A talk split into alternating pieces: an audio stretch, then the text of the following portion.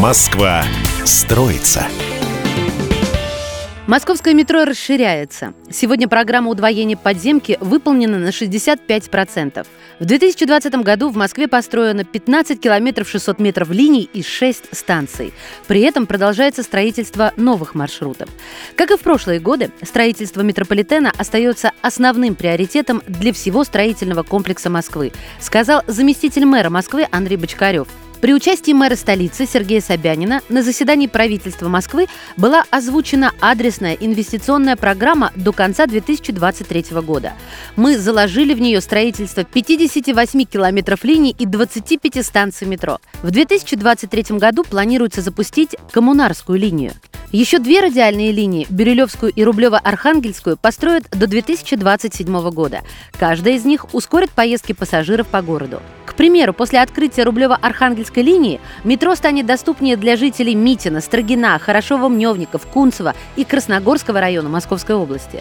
При этом на Таганско-Краснопресненской и Арбатско-Покровской линиях сократится пассажиропоток.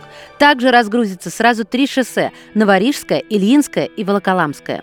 Проекты станции еще предстоит обсудить с жителями там, где это пока планируется сделать. Рабочие названия станций могут измениться, но некоторые подробности уже известны. К примеру, станцию проспект маршала Жукова будет проектировать архитектурное бюро «Осадова». Главной темой дизайна станет одна из самых почитаемых наград страны – Орден Великой Отечественной войны.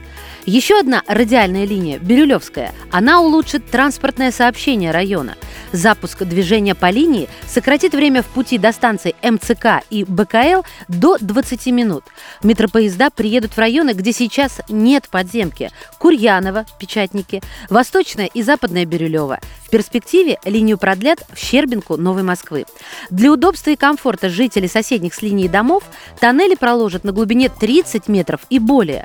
Проекты станции еще предстоит обсудить с жителями. Победителем дизайна одной из них, Кленовый бульвар 2, стало бюро Заха Хадид, первой в мире женщины, получившей Прицкеровскую премию. Запуск коммунарской линии сократит время до центра для жителей юго-запада столицы до 30-40 минут.